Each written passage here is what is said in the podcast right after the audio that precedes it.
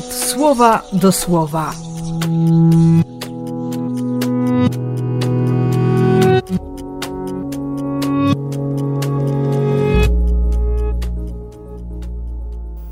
Dwudziesty dziewiąty lutego, czwartek.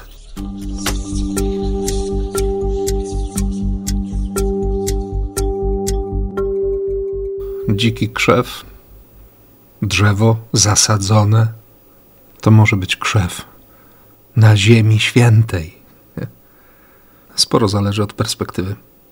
Jako krzak, który potrafi się spalić, zapłonąć i, i stać się popiołem, pyłem, prochem, to faktycznie nic ze mnie nie zostanie.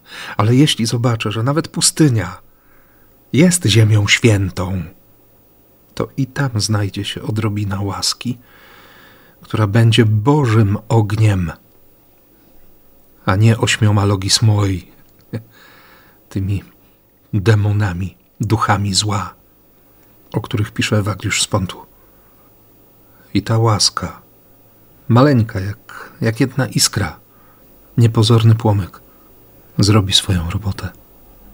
I krzak stanie się drzewem i będzie czerpać z otwartego serca Boga. Hmm. Tak, słowo prowadzi mnie dzisiaj innymi ścieżkami niż, niż te najbardziej oczywiste w 17 rozdziale Jeremiasza czy w psalmie otwierającym całą księgę psalmów. Może dlatego, że sam doświadczam i chcę dziś obronić w sobie tę nadzieję, że nawet nie bardzo rokujący krzak może się znaleźć na ziemi świętej, nasyconej błogosławieństwem i łaską i jest dla niego nadzieja. I wiem, że tą nadzieją jest Słowo, jest Kościół, jest miłosierdzie, które przychodzi przez Słowo i we wspólnocie.